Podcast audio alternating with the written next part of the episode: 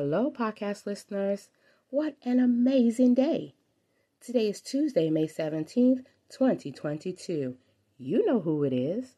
It's the inspirational motivator here, sharing a moment to motivate you. Let's chat a little about faith over fear.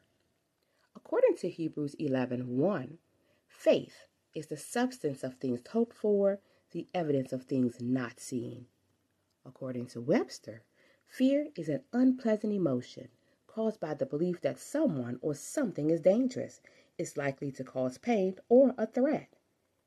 In layman's terms, fear is false evidence appearing real. Wow.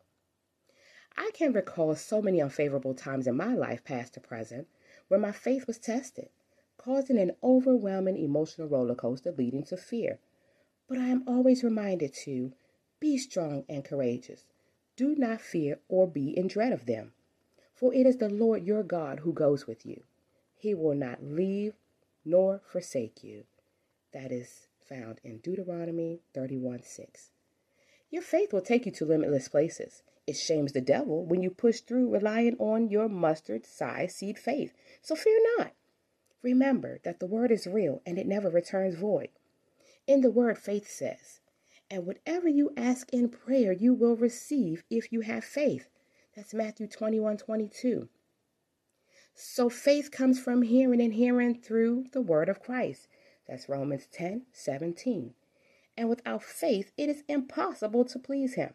For whoever would draw near to God must believe that he exists and that he rewards those who seek him. That's Hebrews 11 6. In the word, fear says, Fear not, for I am with you. Be not dismayed, for I am your God. I will strengthen you, I will help you, I will uphold you with my righteous right hand. That's Isaiah 41:10. For he has said, I will never leave you nor forsake you. So we can confidently say, The Lord is my helper. I will not fear. What can man do to me? Hmm. That's Hebrews 13 5 and 6. For God gave us a spirit, not of fear, but of power and love and self control. I love that.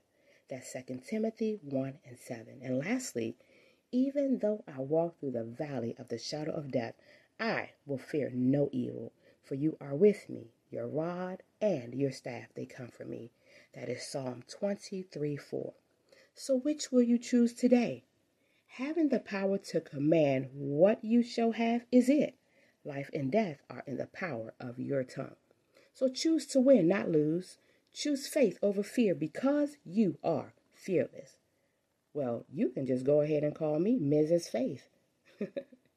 Until next time, this is the Inspirational Motivator. Have a terrific Tuesday on purpose. Goodbye.